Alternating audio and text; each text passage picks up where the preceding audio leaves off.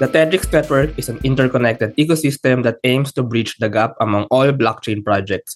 Begun in 2020, Tetrix is an effort to change the way blockchains are designed and developed for the digital space, where communities, enterprises, governments, and individuals interact and coexist in the same ecosystem without having to worry about different blockchains. Tetrix also recently launched Pitaka, a crypto wallet that allows users to store, manage, and exchange various cryptocurrencies and digital assets in one simple browser extension. And Link, a digital business card that enables users to store their information and share this data when they tap or hover their card to any NFC-enabled mobile device. Felix Asuncion is the Chief Revenue Officer and co-founder at Tetrix. So hello, Felix. We're very happy and honored to have you and Tetrix dito sa Startup Podcast. Hello everyone. Hello uh Startup Podcast. I'm so fortunate and uh, it's really a privilege to be here. Magandang umaga, magandang gabi kung nasan man kayo. Ayan, so thank you uh, Johnny and team for having us here. Yes, we're very fortunate ano, to have another Web3 or Filipino Web3 startup or company dito sa Startup Podcast. So let's start with the first question. So ano nga ba muna um, Felix ang Tetrix? Yeah, uh, Tetrix is actually ano no, it's a blockchain company which we established uh, the year 2020. Ang nakakatuwa dito sa ginagawa namin no, when we are formulating the name of the company or the blockchain itself, we're actually thinking about different names and we come across with the game Tetris. So I know you're familiar with that, no? Marami nagtatanong sa amin. Before, kasi uso yung ano, eh, play to earn, di ba? So they thought that Tetris or Tetrix is a play to earn company. So when we launch it, no, we launch it with uh, an idea of bridging the gap among the blockchains, among the users, among different communities. Kasi we're seeing um, in the coming years that when we have this uh, adoption, no, there will be um, parang data, massive data will flow on different blockchains. Siguro yung pinakamagandang term. Yes. And once that happen, lahat ng mga blockchain networks, 'di ba? Magkakaroon ng mga breakout or mga outages just like what happened to Solana. So we saw that problem and we saw that we can help this blockchains through a layer zero infrastructure. So that was the idea or what we are trying to do in terms of our solutions uh, space. But then again, as the time goes by, as I mentioned, no, Tetrix, no? If you can still remember yung game na yun, but comes from different shapes and then you're gonna fill the gap, no? And then you, you get score.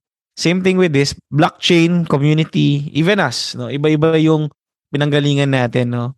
We came from different walks of life. We're very diverse in terms of um, the people working. Parang sabi ko nga, in the tech space, no, they are using different languages. In different and industries, ganun din, no? Ngayari, if you're working sa F&B, di ba, may mga language or terms ka na ginagamit within your scope. Same thing with the IT world, o lalo na dito sa blockchain, sa Web3. Marami silang mga languages that we tend to, uh, of course, want to bridge that gap para at least in terms of communication, in terms of transaction, we can able to connect each other. So, yeah, you have question? May follow-up question? Yeah, uh, I just want to ask now, speaking of, first of all, speaking of Tetris, ano, diba, iba-iba na shapes yung mga figures dun. And speaking of this, of since said nga, no, the layer 1 projects sa uh, Web3 or whatever we call that, I'm a bit familiar about this topic. Like, for example, we have Ethereum, Solana, as you mentioned, Cardano, for example how exactly does Tetrix parang aim to connect all of this? Kasi I'm imagining, ang analogy ko dito is yung, ito mga layer 1 na to, ito yung parang mga, I think, uh, infrastructure ng Web3, yung mga railroads, yung mga daan, tapos doon binibuild, di ba, yung mga dApps, yung mga mm, decentralized yeah. apps doon sa mga layer 1 na ito. So parang, I think layer 1 yung parang nag-set out ng infrastructure, ng geography, ng Web3 world. And Correct. then, may apps na pumapatong sa kanila. So Correct. how does layer 0 parang connect this layer 1 projects? Parang ano yung, we can be a bit technical dito, ano, para lang magets natin yung parang really how it works. Idea. Parang, how does it connect really? And do we mean all blockchain projects but like do we mean all like buong mundo, like lahat ng ever magagawang blockchain project. So like what really is parang the vision and maybe the goal of Tetris in the long run. So, yeah, uh, you mentioned Pitaka, no? And Pitaka is a layer 2 solution which we built during uh, the course of last year. And this app actually is very revolutionized because marami kaming mga linagay na very straightforward na solutions no on on the app. And of course, in the layer 2 app, no, that's actually the proof of concept is to create a layer 1 and then you drill down below the railroad na sinasabi mo and you create a layer 0. So, actually, uh, marami na ring mga companies na parang they're trying to build, no, parang stepping back para magawa nila yung uh, other parang roads na to. But, you know, in Web3 kasi, the more na mas maraming builder, the more na mas masaya, eh, di ba? Kasi yung mga information, they are all um, somewhat inclusive, no? At the same time, yung uh, information in the Web3, sobrang very helpful yung mga communities out there. So, yun, that's what we're uh, building. So, the layer 2 solutions, as I mentioned, Pitaka, no, this will be just the start of our integration in terms of the other blockchains. So since it's all, of course, it's a proof of concept, no, it will really take time for us to really build. But one thing is, we have to be really proud of, no, tayong mga uh, nasa Web3 and of course, mga tech startup. Um, you know, there's a, a Filipino company that aims to create this kind of infrastructure so that sooner or later people will uh, benefit from this. Just imagine, uh, Johnny, no, if if may babalik lang natin yung panahon during the 1970s and 80s, kung pwede na natin gawin yung Skyway, palagay mo ba mas maganda na siyang binild noon compare ngayon? Siguro mas marami tayong ma masasave na time sa traffic, di ba? Same thing with what we're doing or building in Tetrix. Right now, today is the 1980s of our time. And we're building the Skyway already for those people that want to build, no, on top of another skyway or another highway para maging seamless, maging efficient, maging uh, maganda yung flow ng transaction in terms of different networks. And we're seeing na mas maraming tao ma-inspire na magbe-build in terms of what we're building the in the space. Kasi ibig sabihin, maraming tao ang makikita nila yung benefit ng blockchain technology. And that's what we're also doing in Tetrix. Uh, just recently, I was invited to create or present a webinar to some students sa Aslex Academy which you were uh, you were there as well. So we're ano giving an idea kung saan ba nagagamit yung blockchain in terms of its real world use case. So it's a work in progress. Marami pa tayong gagawin at ayusin and yeah, so glad that I was able to share this. Yeah, so you, me- you mentioned na parang ang goal ng Tetris is to make transactions, I think, seamless. Yung interactions sa Web3, kumbaga, ito yung, kumbaga, ito yung lupa, tapos ito yung mga daan, tapos you're building the skyway para mas connected yung mga iba't ibang maybe islands sa Web3. And maybe pwede pa nga natin to i-compare no sa parang maybe tunnels underground. Na underground. Mabilis, mas mabilis yung, kumbaga, pag-travel ng information kasi yun yung main na nagta-travel sa Web3 world eh. Now, I'm also happy no na sana nga in the future, maybe pitaka kasi it's a Filipino word eh. Parang yun yung magiging common word na ginagamit ng mga, not just Filipinos, but all over the world na parang, hey, can I send some kind of crypto to your pitaka or something like that? So parang, yes. it's really nakaka-proud ano. Um, you also have another product, si Link. So, ano naman itong si Link and how does it play dito sa may parang layer 0 or layer 2 or parang connecting this layer 1 infrastructure sa Web3 world? Okay. Uh, si Link naman, actually kapatid yan ni Pitaka, no? And tama yung sinabi mo, uh, well-versed yung name uh, na Pitaka. Pag narinig yan, alam nila na wallet, di ba? And there was a country in other part of the world no, na ginagamit din nila yung pitaka as a lalagyan. Parang ano, holder of their holy something. Parang ganun. And of course, if marinig natin yung word na pitaka, it reminds us na, oy, Pilipino yan ah. Siguro Pilipino rin yung gumawa, no? And of course, it will, ano, it will also lift, no, our moral as a Filipino. And, yun, um, balik tayo sa link. So, yung link, kapatid yan ni Pitaka. So, itong link na to, actually, we were traveling in Dubai, attending Future Innovation Summit last May. So, ang dami namin nakausap ng mga iba't ibang lahi and imagine nakaipon kami ng mga calling cards. Sobrang dami. As in, as in siguro kahit ikaw when you travel and you do business, marami kang makukuha mga calling cards, 'di ba? And you tend to forget kung ano na pag-usapan nyo or minsan you forget kasi sa dami na nakausap mo. So, we decided to create this solution in terms of securing it into the blockchain. So, Link enables you to control the way your uh, personal data is used and shared. And also, that data is bringing back to you. Kasi yun naman yung ano eh, parang goal sa blockchain, di ba? To bring back the power to the user yung data niya no para hindi siya ma-exploit. So by giving the full control over all your information. So ayun. And then we're very excited sa link kasi nag-evolve din yung use case niya. So before it's just ano lang parang digital calling card or the new way of giving you information. Ngayon, we're so happy and excited no that link can be also used as ticket sa mga events. So we've created a system wherein people can able to maximize the power of this link. No, ang ganda ng name, no? Link. Pa-link naman, di ba? so, in order for you to access yung mga events na pwede mong puntahan. So, like for example, si uh, Tetrix nag-create siya ng event to all link users. So, just show your link. Pakita mo lang yun. No? That will be your ID or parang ticket. No? Just only need to tap it and we'll see your information out there. And many more. Um, yun nga lang, I can't disclose much but we're very ano, bullish on this uh, product as well.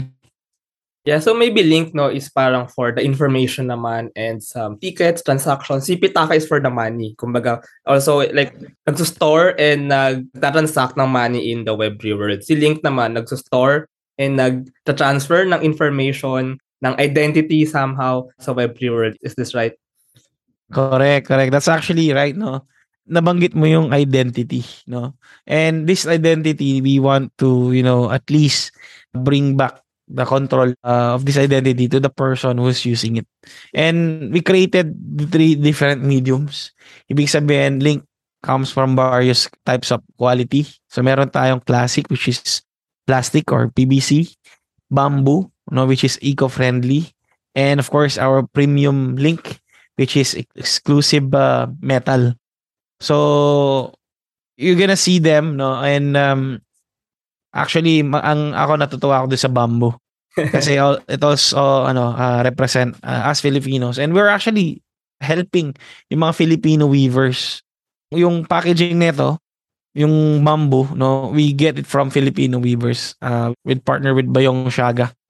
So, yun. Uh, at least we're also helping them when you buy this type of product.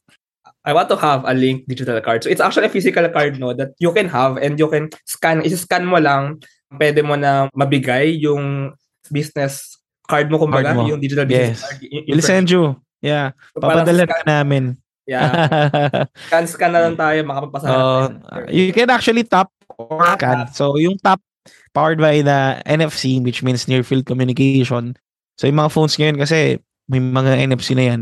Pagka-tap mo, magpa-pop up siya sa phone mo. Yung isa naman, you can scan the QR code. So, minsan, nangyari, naiwan mo yung link mo, yung physical card, pero you have the QR code. You can still use it. Magagamit pa rin siya. Yeah, pero I want us to expound na about Web3 kasi I really think it needs to be talked about, especially now. Kumbaga, kung ano ba talaga yung value niya. And I think in my opinion. So, with Pitaka and with Link na Web3 powered or kumbaga in the Web3 space, um, yung pera natin ay talagang atin for Pitaka. And yung link ay, kumbaga, yung information natin ay talagang atin. Kasi now, in the Web2 world, I think parang may centralized institutions or establishments mm-hmm. na kumbaga nag-hold nung information natin na I don't know, maybe pwede ma-compromise, pwedeng may mangyari. Pero with the web as we've said kanina nga, no, parang hawak talaga natin power to the people. So, can you just expound on this, no? Web3, ano ba yung implications ng Web3? And ano ba talaga yung parang gustong gawin ni Tetrix? Maybe we can have a glimpse Sige. of some future plans or goals. mm. Before we tackle about Web3, no, maybe we can give them a brief idea what is Web 1, Web 2, and Web 3. So Web 1, if you are um if you can still remember no, Uh, this is actually what they call read.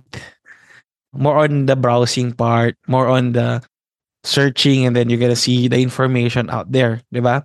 And dun pumapasok yung sina Friendster, no? Sina uh, Tumblr, ayan, lumilitaw na yung edad. So, yeah, way back 19, 1992, 2000, that's Web 1. And then, nung pumasok na yung mga social media, that is Web 2. No, nandiyan na yung read and write. Ibig sabihin, you can able to share information by creating blogs, sharing your uh, details or whatever you want to share. You can post, no? Yun yung mga pumapasok ng content creation as well. So, that is Web 2. So, nung una, Web 1, read. Yung Web 2, read and write. Hmm. Now, it comes with Web 3. So, what is Web 3? So, hindi lang siya read, hindi lang siya write, nadagdagan siya ng own. Okay? So whatever you post online, whatever you share online, whatever you do online, you have this sense of ownership. Ibig sabihin, that digital asset, the digital thing you made online, uh, NFTs man yan, meaning ng NFTs, uh, non-fungible token. So these are digital assets online that you can share to different peers, to different people that can have a value. No, I don't know if you see nakita mo yung yung isang NFT na nagsa-selfie lang siya for about how many days and then he minted it through OpenSea and then daming taong bumili. That's crazy, right? Do you think Web3 is revolutionary? Yes, indeed. Because Web3, you can get uh, the power of Web3 is you can have that access and that data is yours. No, yun yung talaga highlight ng Web3. No, imagine the blog that you post, the video the post no kasi before 'di ba pagka nagnyari for example nag-post ka ng picture anyone can copy that and make it multiple copies right pero sa web3 nag-post ka ng picture na-meet mo yon may wallet address it can tell that that photo is nasa sa yon and it can have value in the coming days so of course that everyone will appreciate that because it's a new technology but then again I would like to bring you back on the 2000, di ba? Nung in-explain nila internet, di ba? Yung mga nagsabi pa nga nun, daming skeptics, hindi yan maglalas. Iba pa rin yung may hard copy na yellow pages, di ba? Until one day, ayan, makikita mo na lahat ng establishments online.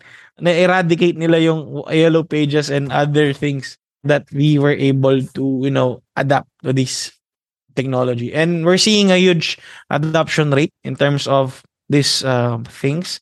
Kasi mas dumadami yung educators, mas maraming mga communities na nagbi-build ng community, mas maraming mga tao na mas nagiging aware na ito yung mga companies that are legit compared with other companies that are a scam. So, mas magiging mabilis yung adoption compared before. And mas maraming tools kasi ngayon.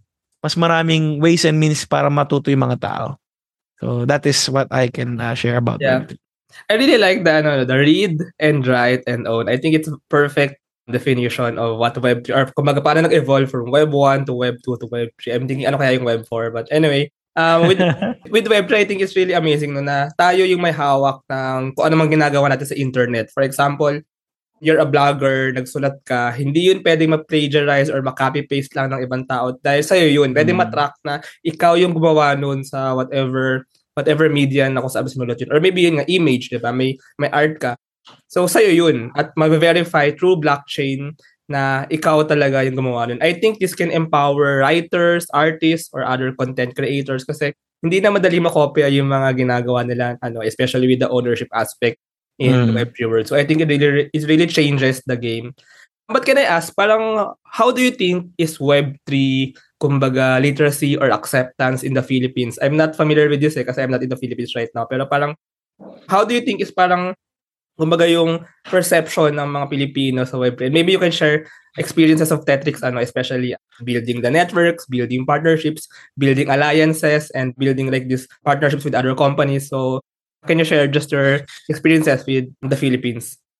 Okay, let's go on the stats. No, currently Philippines is number two in terms of crypto adoption. What's number one? And that number is really amazing. And um, we're seeing a huge, as I mentioned kanina, the adoption is really fast. Kasi mas maraming mga influencers na nagja-jump into the space and educating people on what is Web3. And uh, right now, daming events. Uh, Johnny, if you're familiar with a lot of events happening month by month, no, ang dami. There are a lot of Web3 uh, summit, there are Web3 festival, may mga Philippine Blockchain Week. So, we're seeing this uh, massive approach in terms of the adaptation and education. Because that's the key. Eh? In terms of adaptation, the more people you educate, the more people will adapt. Just like what happened to Web 1 and Web 2, di ba? Nung nakita nila yung efficiency, yung security, kung kagandahan ng technology, people adapt. And wala, kumbaga, ang mangyayari lang nun kasi ang magpipivot is yung mga big companies na nauna na. Actually, sila nauna na eh. Yung mga ibang mga uh, companies like yung mga Louis Vuitton. No? Because they're seeing the huge potential in Web3. And when we're talking about Web3, it doesn't only boils down with blockchain, with NFTs, no? Nandiyan ang metaverse, no? Dito pumapasok yung possibility na future of marketing. So, alam naman natin na ang mga Pinoy mahilig din sa social media. So, ibig sabihin na may sa social media, marami din tayong smartphones. I mean, in terms of the adoption rate and alam mo yun, yung pag-create ng mga different ways and means to adapt, no? Nangunguna talagang Pinoy. And nakikita natin, yun nga, yung efforts ng mga malalaking companies, including mga banks. No, if you're uh, seeing the news, Union Bank is also creating its own metaverse. So, napaka, ano eh, napaka open ng mga tao ngayon. And of course, there is risk involved. Whatever it is, lahat naman yan may, may mga risk involved. Kaya naman tayo gumagawa ng mga gantong podcast and all to also remind them that not all projects out there are, you know, worth to take the risk. Kasi may mga projects talaga na hindi talaga, alam mo yun, uh, nagsusurvive or nagtatrive. Especially during this bear market. So, ang ibig sabihin ng bear market, ito yung panahon na people are scared, no? may fear, and uncertainty, may doubt sa market. But still, no, this is the best time to build whatever technology you have whatever products you have, no? This is the best time talaga. So, yun. Yeah, but I really like Web3, ano, especially in the Philippines. Kasi ang mga Pilipino, for some reason, where I think we're even the number one nga, eh, like with social media usage. So, for some reason, like, even 10 years ago, sobrang hilig na mga Pinoy mag-internet. Sobrang hilig na mga Pinoy tumahambay sa internet. May sarili tayong mundo sa internet. And now with Web3, hindi lang natin basta-basta binibigay ang ating impormasyon, ang ating information, or ang ating pera sa kung ano mang company na or kung ano mang institution na, na namamahala sa internet. Pero tayo mismo yung magiging may-ari nito. So parang the internet just becomes a landscape. Hindi na to yung parang isang unreachable tool na ginagamit natin for entertainment, for connections. Ba nagiging landscape na siya, nagiging world na siya, kumbaga, na pwede tayong mag-benefit in the physical world din. So, kumbaga, nagiging connected mas lalo pa yung physical world sa digital world, especially with applications like yung ginagawa ni Tetrix. Pero I just want to ask lang, ano, parang, where is Tetrix now? Parang, how is it doing these things on the ground? Ano na yung parang reach maybe or parang kumbaga yung state ni Tetrix now in terms of the products, in terms of building these partnerships then? Yeah. All right. So maybe we can start muna with the number one with the product. So Tetrix in a span of few months we're able to create two MVPs So we have Blink and Pitaka. And Pitaka can be used in the browser extension.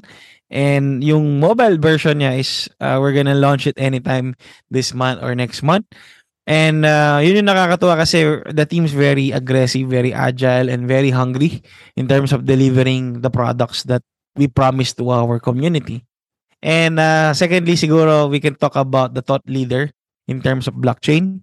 So Tetrix is now, no, uh, we're very humble to share that Tetrix is one of the leading blockchain company that was, you know, uh, being uh, left and right, no, uh, in interview sa mga media companies out there. And just recently, you know, Yahoo Finance pick up Tetrix CEO Eman Navalan as yung vlog niya na is Philippine will be the next blockchain hub or has the future to be a blockchain hub in Southeast Asia and the world. So it really humbles us na nakikita namin that a lot of people are seeing our value in terms of what we're doing. And lalo kaming na-inspire no, to move forward as well. And just recently, just to also share, uh, we closed a partnership with uh, New York Fashion uh, Collective, no, which is si Kandama, which we also highlight yung pagiging artistic ng Pinoy, no? This can also be parang highlight the future of fashion and marketing, which we're gonna tackle tomorrow on our Twitter spaces sa uh, Twitter. And we're seeing a lot of uh, things, no? Meron pa nga dyan yung isa naming partner which is we're talking about pets So we can, you know, tag our pets, no, and put them on blockchain. So we can immortalize them, no, create an NFT for them. So there's a lot of opportunities out there. Of course, these opportunities are are not being baga, until it's done. There's a lot of works on the ground, as you mentioned. Marami kaming mga um, ginagawang mga efforts as well. That's the reason why we really need your support, no? Yung mga fellow startup natin. If you see startup thriving, no? You don't need to get envy with them. Please do support them. Mas prefer nilang yung suporta kaysa yung yung uh, alam mo yun, we remove that kind of mentality na we're trying to pull other people down but we're trying to pull them up, no?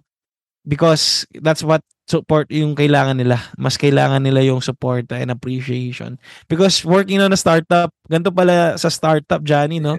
Kasi ako, I'm experienced in different business. May family business kami, which is a food business.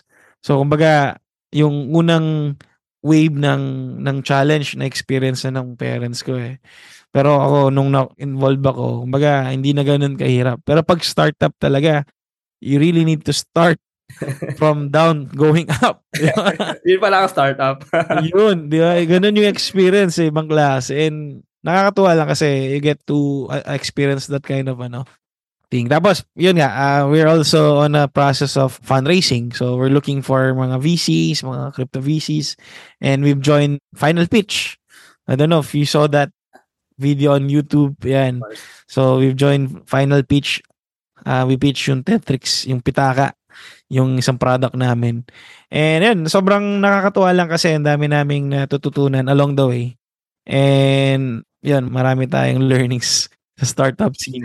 Yeah, so now I'm very interested on this, no? Yung story, kumbaga, behind Tetrix. Uh, maybe let's start with you, Felix. Parang, you mentioned nga no, that you have a family business before. Pero how exactly ka napunta sa mundo ng blockchain at Web3? I'm interested in this, especially before parang hindi pa ganun ka-known. I think like years before, maybe five years before, hindi pa talaga ganun ka-mainstream din eh, yung Web3, yung blockchain. So parang what were the challenges na talagang nag-venture ka going into the Web3 space and eventually founding Tetrix with five other founders. So can you just share parang the backstories behind behind Tetrix?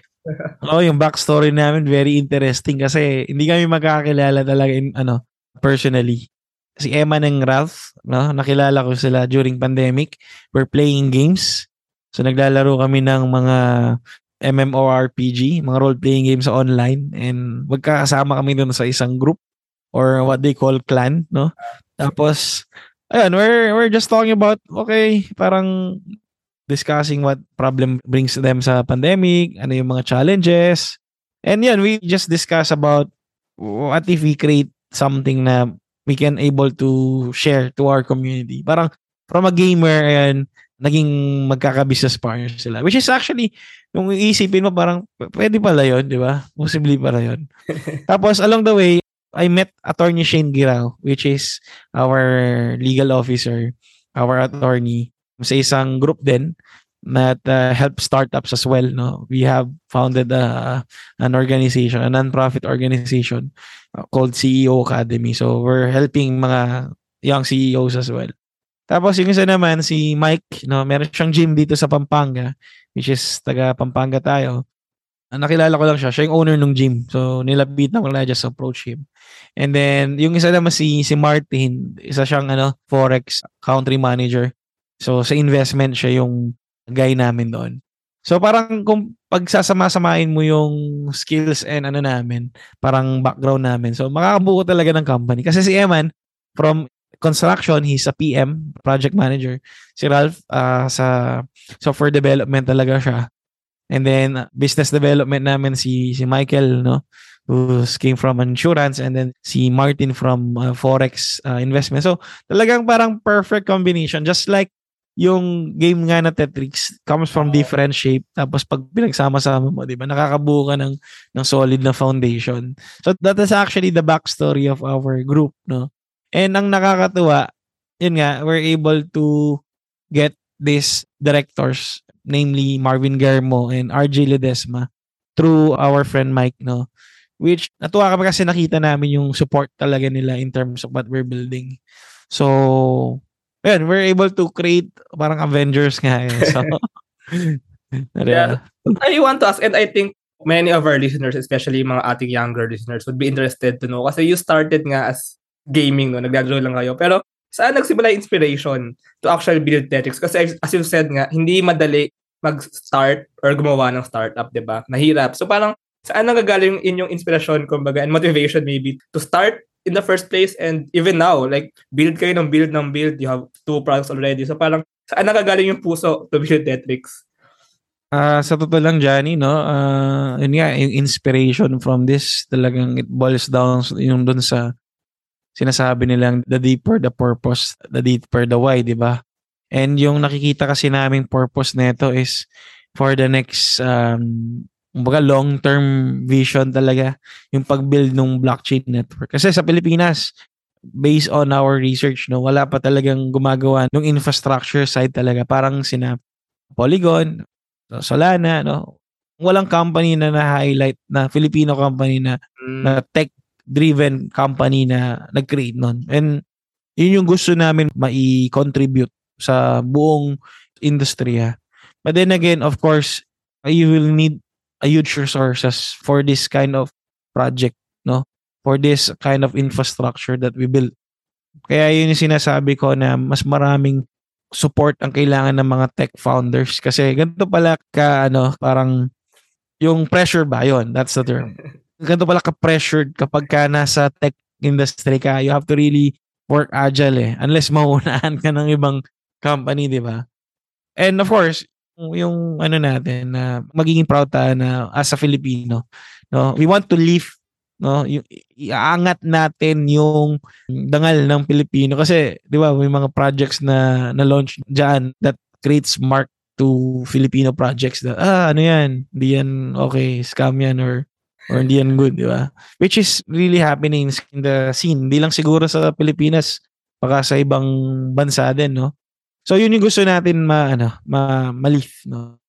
And ako, marami akong mga kaibigan na nasa Web3 space and I really salute them for standing amidst of the winter. winter ngayon, pero ano, di ba? They still keep on fighting and building. So that's what we're doing right now. I really agree, no? Um, imagine maybe one of the top 10 cryptocurrency projects in the future yung by sa coin market cap for example or sa CoinGecko yung top crypto by market cap andun ang Tetrix andun ang Filipino owned and built company I really think that's talaga nakaka-proud for the whole Philippines so sana nga ano yun yung makita natin in the future na the Philippines is actually very competitive in terms of tech mm. and in hmm. terms of parang building in the Web3 space. Yeah, kung mapapansin mo, Johnny, yung paglabas ng Tetrix, hindi naman siya yung launch kagad tapos wait and see.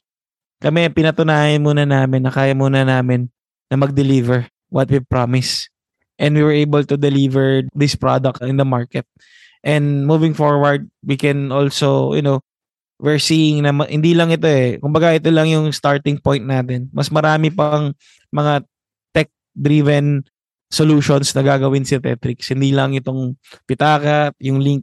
No? Meron pa kaming isa, yung lobby. So, it is a messenger naman, no? Mm. Uh, kakalaban naman sa WhatsApp. Ayan. kakalaban talaga. Eh. Hindi, magko-compliment na lang sa WhatsApp. Di ba? Tapos Pinoy yung gumawa. So, these are the technology things that we're driving in. It's really, you know, it really humbles us in terms of, you know, uh, yung experience talaga. Nakakatuwa. Yan. And true, nakakatuwa talaga also na there are Filipino companies like Tetrix nga, like you, na parang talagang bringing Philippines to the international stage. So, hindi lang tayo pang Pilipinas, pang buong mundo tayo. We can build actually the next best Web3 project, for example. So, yeah, we're very honored though. So, maraming salamat, Felix, for spending some time with me dito sa Startup Podcast. I'm really honored to have Tetrix, especially napaka, kumbaga, really, you can really see Tetrix now anywhere, especially pag, kumbaga, when you're looking at the Web3 space. So, mm. I'm really proud to have Tetrix into the Startup Podcast and maraming salamat. So, if our listeners want to know more about Tetrix, maybe they want to have the products, si Pitaka, si Link, or maybe they want to partner up with you. So, how can they get more information? Yeah, you can actually uh, see us on our website. That is tetrix.xyz. Or you can search our social media handles, uh, Tetrix, uh, Instagram, Tetrix uh, Network, and in our LinkedIn. So we're very active in terms of sharing information as well. And if you're interested to partner with us, just send us an email or a message to our social media platforms. And of course, Johnny, thank you so much for this amazing opportunity. We're very glad and honored to be here for us to share our um, vision and mission. Of course, the product that will bring not only the Philippines in the map, but also us Filipinos to the whole world. That's the reason why we're keep on saying we build products not for only Filipinos but for the whole world. Thank you so much, Johnny, for yeah. this amazing podcast, and God bless you all. Yeah, and have a great day, everyone. I'm very excited actually to know more about other mga iba pang gagawin ni Terex in the future. I really want to have that link digital card so maybe in the future I can I can I We'll send you one. Uh, uh we'll we'll and we'll send you one. That's a gift for from us. Thank you so much. Yeah, yeah. anyway, yeah, yeah, salamat. So maraming salamat Felix. Thank you really for spending some time with us and of course for sharing about Tetrix and the Web3 space. So thank you, thank you. Thank you guys. Thank you very much to our 25 patrons. AskLexPH is our official e-learning partner. Get 5% discount on e-learning courses and certification programs on Lean Six Sigma, project management, data science, and many more using our promo code ALPHAXSUP. This episode is super powered by Pinoy IP Works, the intellectual property company advancing and protecting Filipino ideas. Packetworks, the leading enabler and only Internet of Things social enterprise in the Philippines. Looking for buy and sell online with Sigurado sellers. NutriCoach, the all-in-one productivity tool for dietitians and nutritionists. Benjoy's food products, the home of premium bacon ends, tapa, and tocino. And 8chain, an 8-in-1 cryptocurrency project building one chain at a time starting with MaxRep Workout and Earn. This episode is powered by Twala, Hive Energy PH, ePlayment, Interleukin, and ROC.ph. Support us and get your brand promoted using the links in the description below.